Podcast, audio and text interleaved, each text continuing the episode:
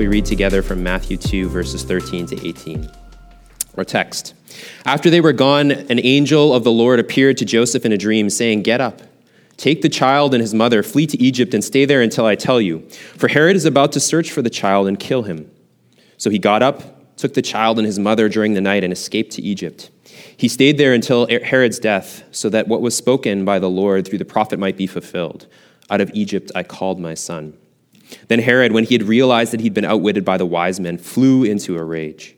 He gave orders to massacre all the boys in and around Bethlehem who were two years old and under, in keeping with the time he had learned from the wise men. Then what was spoken through Jeremiah the prophet was fulfilled. A voice was heard in Ramah, weeping and great mourning, Rachel weeping for her children, and she refused to be consoled because they are no more. This is God's word. You can grab a seat. Well, this passage that we just read contains two references or two commonalities, and it's a refrain uh, that we see here uh, to both passages. It says something like this This happened to fulfill what was spoken through the prophets. This happened, this language of fulfillment. There's a story that's previous that is speaking into the story that we just read. And this pattern, this language of fulfillment, happens 10 times in the Gospel of Matthew, and three of them are right here in this passage.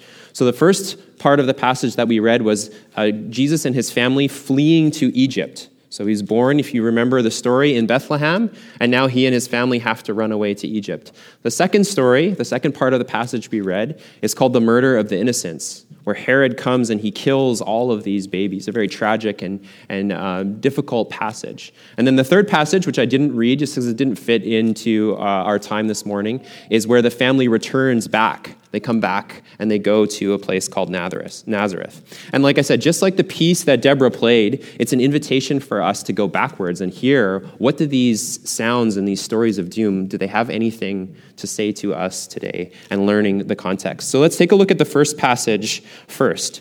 Uh, so, uh, if you remember the story of Jesus' birth, the Magi have come. They have, uh, they have given their gifts to Jesus. They've blessed him.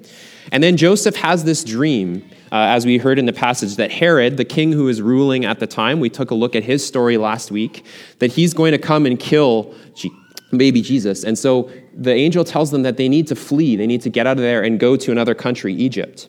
And then we see verse 15. It says, They stayed there, they stayed in Egypt until Herod's death, so that what was spoken by the Lord through the prophet might be fulfilled. There's that language. Out of Egypt I called my son. So, what's the backstory and what's the reference here that Matthew is trying to get us to understand? Well, this is a, a reference from Hosea 11. And this is the, the Hosea 11 1. This is what the passage says When Israel was a child, I loved him, and out of Egypt I called my son. So, that's the original passage. So Jesus' birth is happening here in time. We're going back to Hosea, who lived a couple hundred years probably before Jesus. And he's referencing a story that goes even farther back to the beginning of the story of the Bible. And so I'm going to try to quickly help us with that. The start of the story of the Bible is that God creates people as his images, he calls them. That we are, we are made to reflect this creative and shalom, peace giving God uh, into the world. That's our job as human beings. But the people fail. But the good news is that God doesn't give up. He, he stays with people. And so he chooses this person, Abraham. We saw his story starting in the Gospel of Matthew, the first chapter. He's the first person mentioned in, in Jesus' genealogy. And he says, Through your family, I'm going to keep going. I'm going to use your family and bless you. And through you, you're going to bless the rest of the world. And, and Abraham's family eventually ends up in a place called Egypt. If you guys have ever heard of you know, Joseph and the Technicolor Dreamcoat, there's a, his story comes in between there. But his family's in Egypt and then they grow, but eventually they get enslaved because the Egyptians are afraid of these growing, these people who are growing and being very successful. So they enslave the Israelite people. And uh, God calls this other person, his name is Moses. He says, Through you, I'm going to liberate my people. And so he leads them out of Egypt. And we'll look at that story in more detail next week. And so it's this beautiful story of salvation. That's what Hosea is referring to here. The story where God has been faithful, even though there's failure of people, that he's liberated his people from slavery. So when Israel was a child, I loved him, and out of Egypt I called my son. But how did the story go from there? So we, we started at the beginning. We're at the place where Israel has been led out of Egypt, and Hosea is writing here in time. So, what is the story between those two times? He continues in Hosea 11 Israel called to the Egyptians even as Israel was leaving them. If you know the story of Israel leaving Egypt, they're calling back and they're saying, like, oh, I just remember being in Egypt. It wasn't that bad. We had meat, we had onions and leeks. Like if you're Asian, if you can't don't have those things, you can't cook at all. Like I don't know what you even cook with. And they're just kind of complaining the whole time, even as God has pulled them out. So Israel called to the Egyptians even as Israel was leaving them, and they kept sacrificing to the Baals and burning offerings to idols, this idolatry language that we looked at from last week. But then this is how God talks about his people. He says, It was I who taught Ephraim to walk, taking them by the hand, but they never knew that I healed them. And God's using parenting language. If any of you have young kids, you know you have this baby, like he, God said, I called my child out of Egypt. I saved him. And then I taught him to walk. Those first few steps are some of the most joyous and fun, memorable moments of parenting. And then God switches to shepherding language here. He says, I led them with human cords, with ropes of love. To them, I was like one who eases the yoke from their jaws. I bent down to give them food. Just this beautiful picture of God shepherding his people. But my people are bent on turning from me. So that creates this tension. What will God do? He loves his people. He's like their father, like their parent, like their shepherd, but the people keep turning away. So the, the passage continues How can I give up on you, Ephraim? How can I surrender you, Israel? How can I make you like Admah? How can I treat you like Zeboim? These are two cities that are very close to a place called Sodom and Gomorrah. And so that was a place that was judged and was destroyed in the story of the Bible. And so God is saying, How could I could I destroy you, even though you're just as, as wicked and you turn away from me like the people of Sodom and Gomorrah have done? He says, he closes the passage by saying, I've had a change of heart. My compassion is stirred. I will not vent the full fury of my anger, and I will not turn back to destroy Ephraim. For I am God and not man, the Holy One among you. I will not come in rage. So here we get a peek in this passage at the dilemma at the heart of the relationship between God and Israel. God loves them. It's made super clear in this passage. He loves them like a son. He shepherds them. He cares for them. He saves them and calls them out. But they continually walk away from God and worship other idols. And the picture of how God responds is so important for us to hear and understand. See, God is pouring out his brokenheartedness through this passage, through the, the prophet Hosea. He's a vulnerable God. You know, this is the nature of relationships in the Bible. We talked about this last week that to be human, the vision of what it means to be human in the Bible is to be vulnerable. And anytime we put ourselves into relationship with each other, that's ultimately what we're doing. The closer the relationship, the more vulnerable you're becoming with that person. Marriage is one of those relationships. I know a pastor who, uh, I don't know if he starts it, but every time he does premarital counseling, he says, You are now introduced to the person who is going to hurt you probably the most in the world. Because it's a vulnerable relationship. You're opening yourself up to that person in the most full way. And God opens himself up to these Israelite people in this way. He said, I am your God. You are my people. I will be with you no matter what. I will be faithful. And that means he's opening himself up to being hurt. And that's what he's pouring out in this passage just hurt. He's picking up on all these themes from the song that Deborah played, these just themes of grief and sadness and anguish. And he's inviting us into that through the prophet Hosea, the story of anguish of this son that he absolutely loves. And I hope this challenges some of the caricatures I think we have as of God. At least I, I know that I ha- carry in my life when I think of God.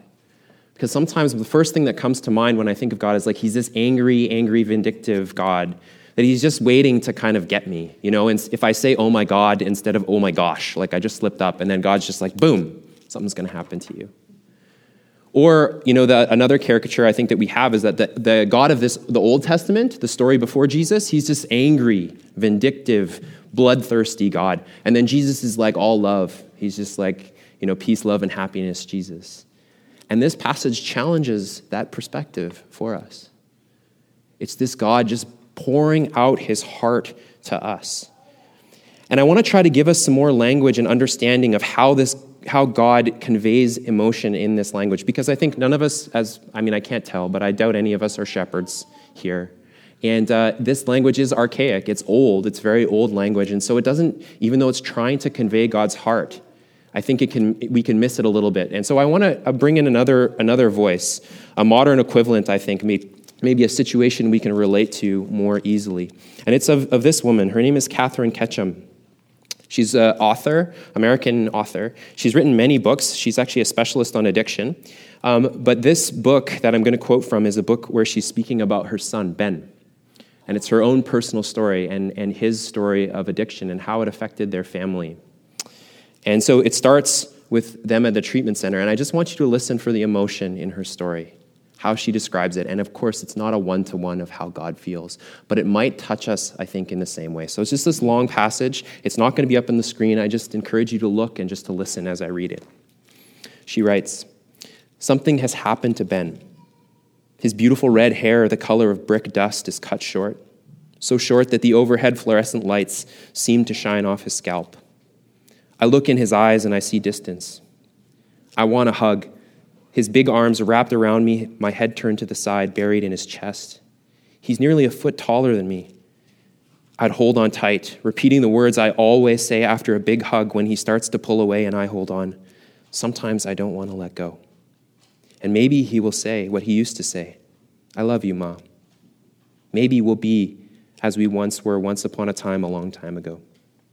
It's January 2006, and our family is participating in the Family Week at an inpatient program in Montana.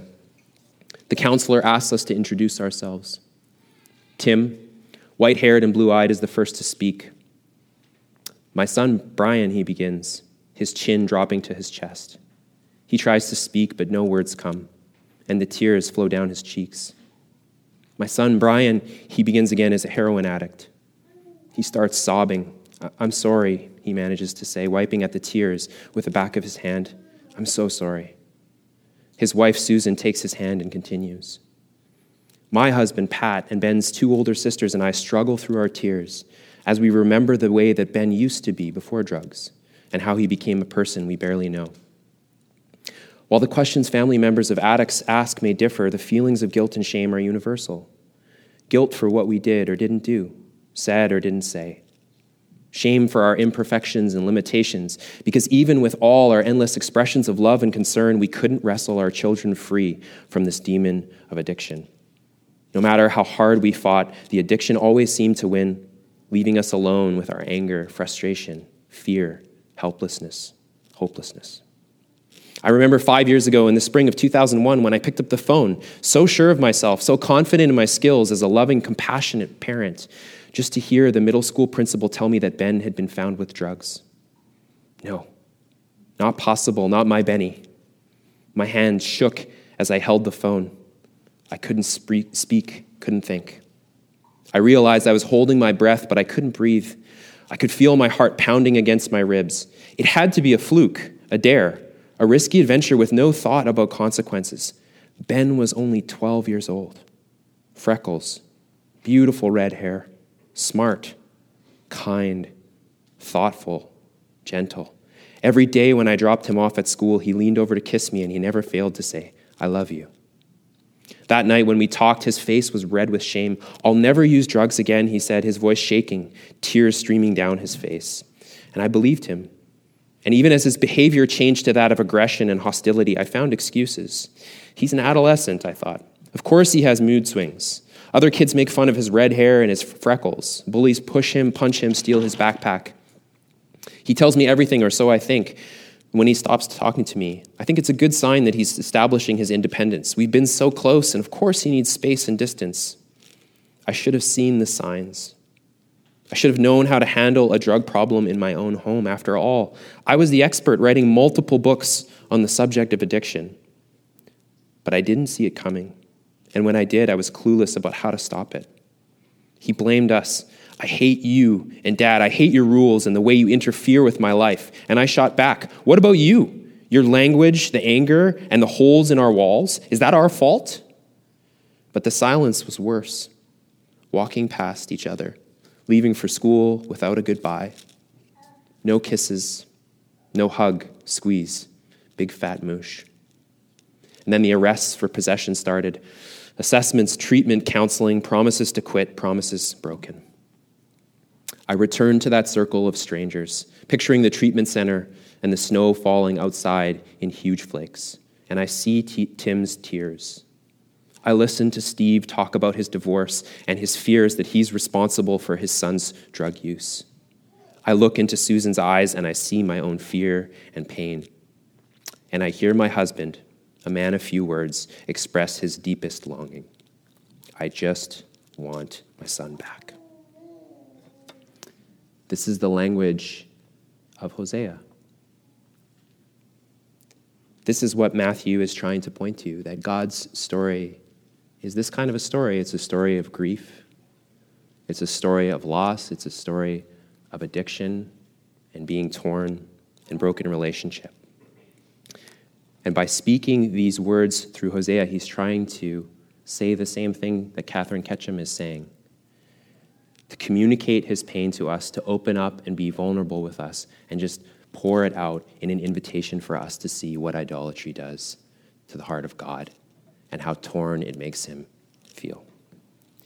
And there's one more interesting thing about this passage from Hosea before we move on is that by putting it in this story, Matthew is placing the person of Jesus right in the middle of all of this pain, all of this tornness. Richard Hays uh, says it this way he's a, he's a commentator. Jesus becomes the one in whom the fate of Israel is embodied and enacted. The story of Israel and the story of Jesus become one and the same. And so it has this huge question for us that it leaves us hanging with in the Gospel of Matthew. If this now is Jesus' story, the thing that we just read, of God who has this son, but the son goes wayward, and God wants to pour out his anger but won't, it makes us ask, it should make us ask the question how will Jesus fit into this story? As God's son, will he be a faithful son or will he be a wayward son? And what will happen to this wayward son? What will happen to the Israelites who have fallen into idolatry again and again? What will happen to those of us who are unfaithful with God again and again? And how will that resolve? And that's the invitation to the Gospel of Matthew, is the invitation to this story, the story of love and grief and vulnerability and God pouring out his heart to us and something special is going to be fulfilled. Something is going to happen in this person, Jesus. That's the invitation to the Gospel of Matthew. Well, that's the first passage. Now let's take a look at the second passage that we have here.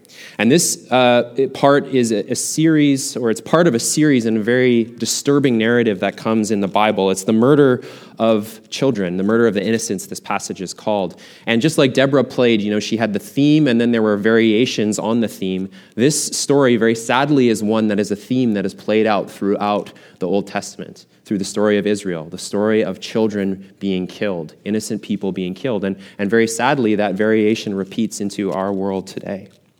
And I want to reiterate what I said last week.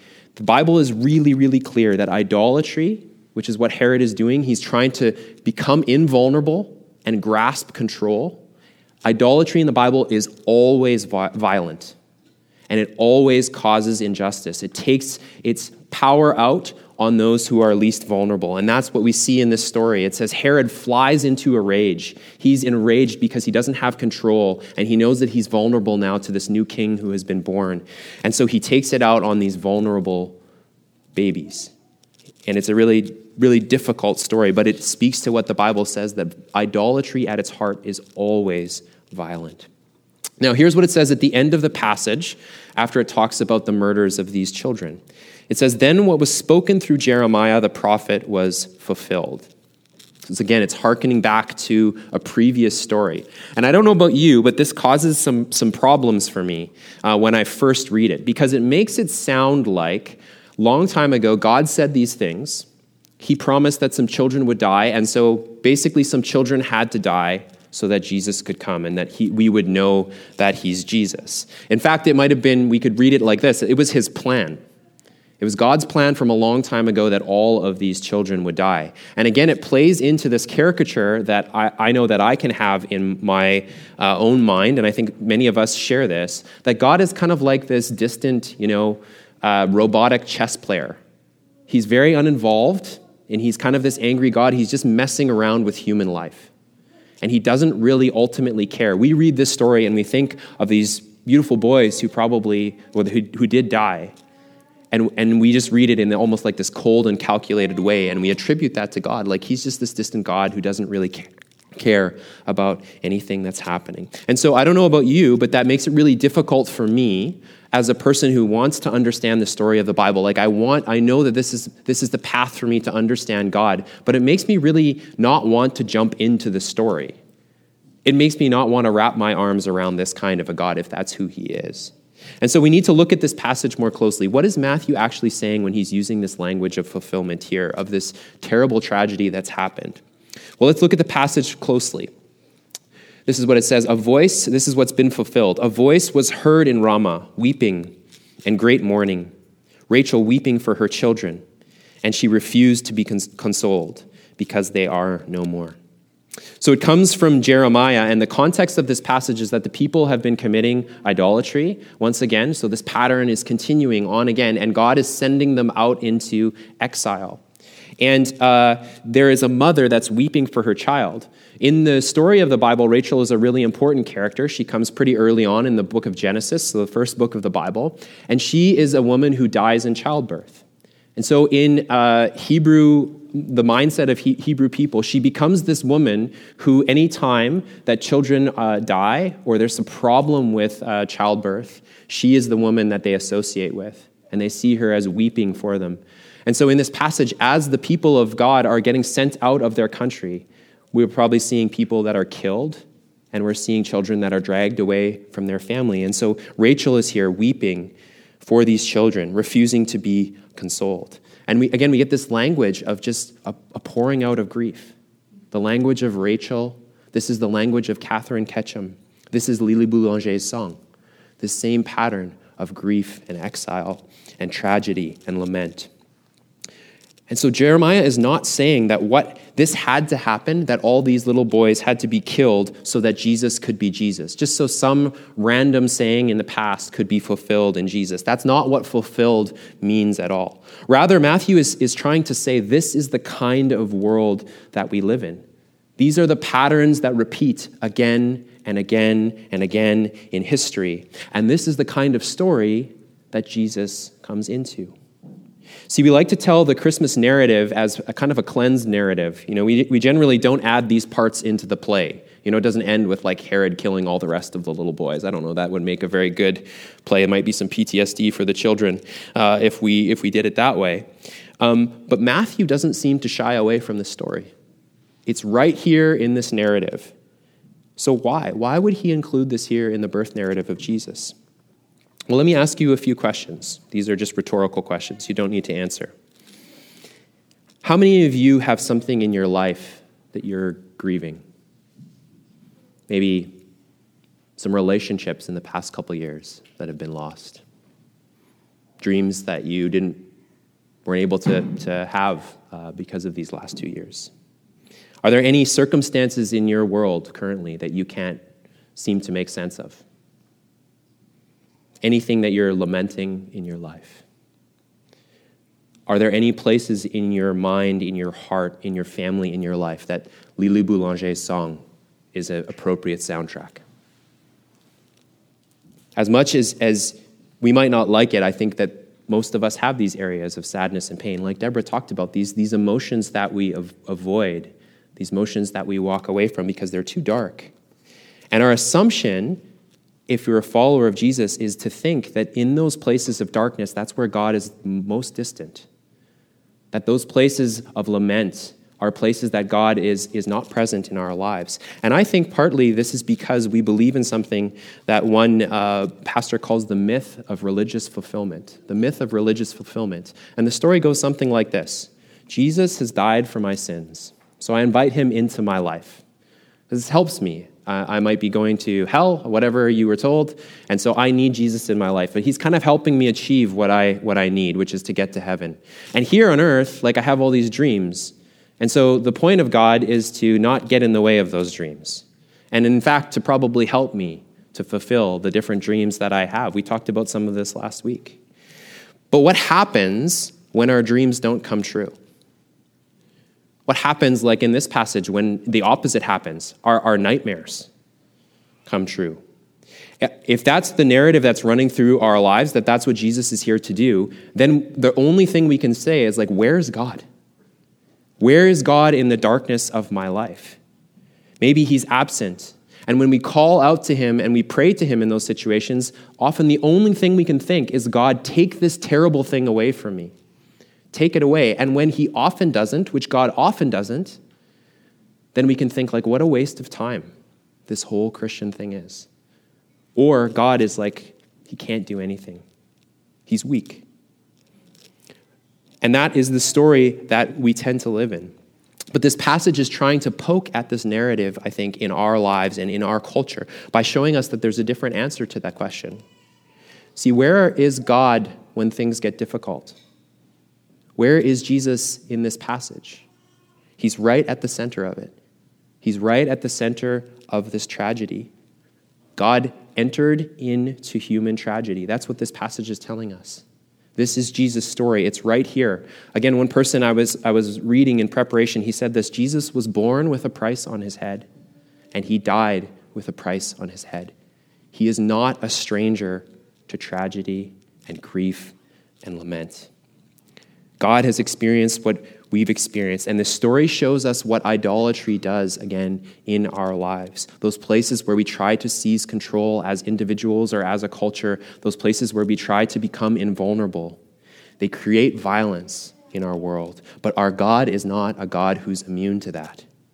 He's not standing on the sidelines. I often use the analogy of sin as an avalanche that comes and it just pours over us. God is not just standing on far away and watching the mountain and watching the avalanche just pour onto us at a distance, cold, calculated.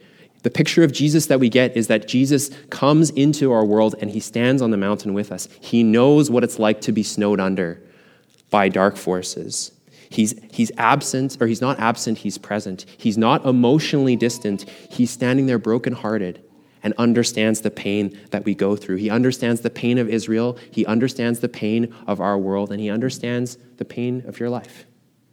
Whatever we're going through, and I know we all have different stories in this room. But despite all of this darkness and this gloom, and, and I want to be really clear, God is not glossing over it.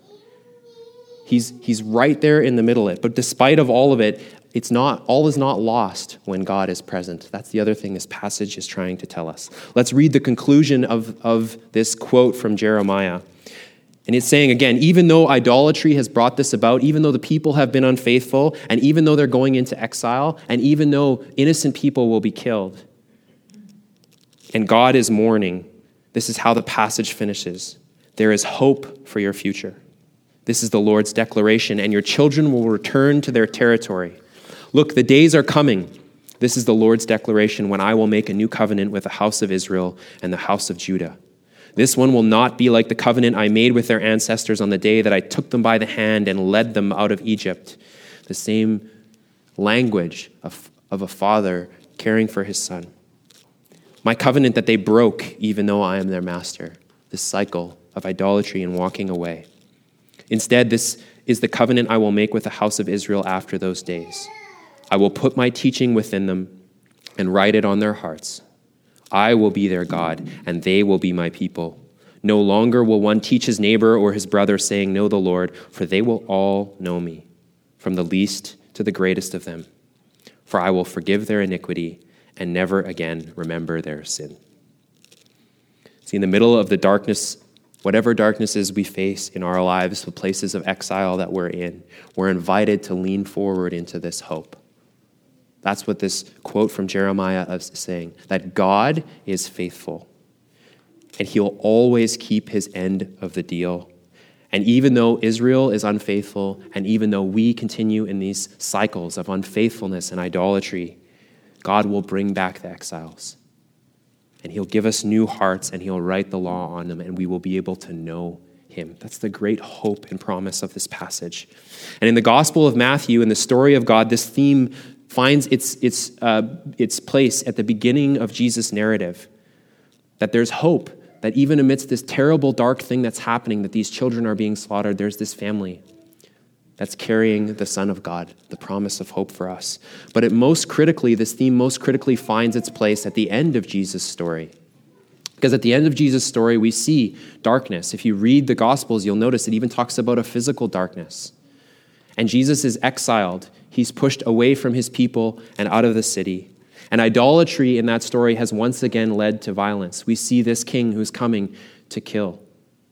And Jesus cries out in grief and in mourning, quoting these, some of these passages from the Hebrew scriptures. And then he is killed. And it's this moment that seems to be the darkest in the whole biblical story. And many of the people around Jesus feel the same way that darkness has won once again. And there's no hope for us. And, and for three days, the song that Deborah played for us, just that's the soundtrack on repeat for three days. But after three days, something beautiful and amazing happens. That light shines once again, and Jesus rises to give us hope. And the story comes to its fulfillment. That's what it means. That Jesus, in Jesus, all of the stories meet their climax.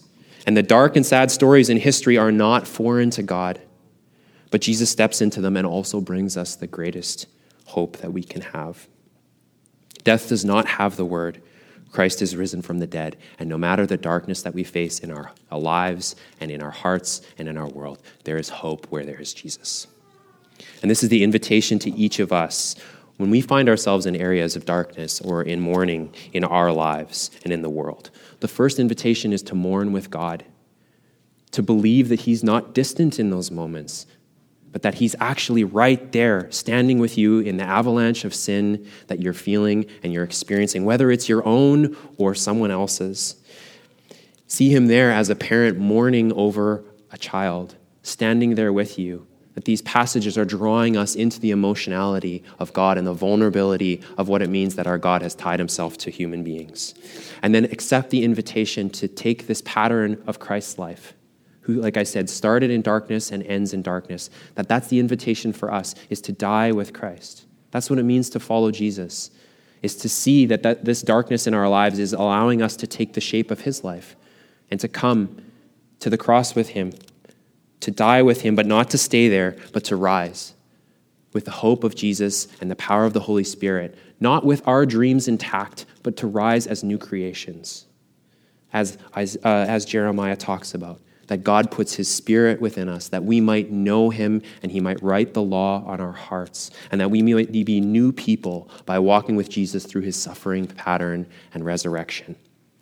That we might find our sins forgiven and emerge as people who are, can re engage in the story of God, as people of God, people made in the image of God, resurrected people who now can come, see our God face to face, know Him, and reflect Him, engage in that new work of reflecting Him into the world and creating places of shalom and bringing hope in the places of darkness in our world.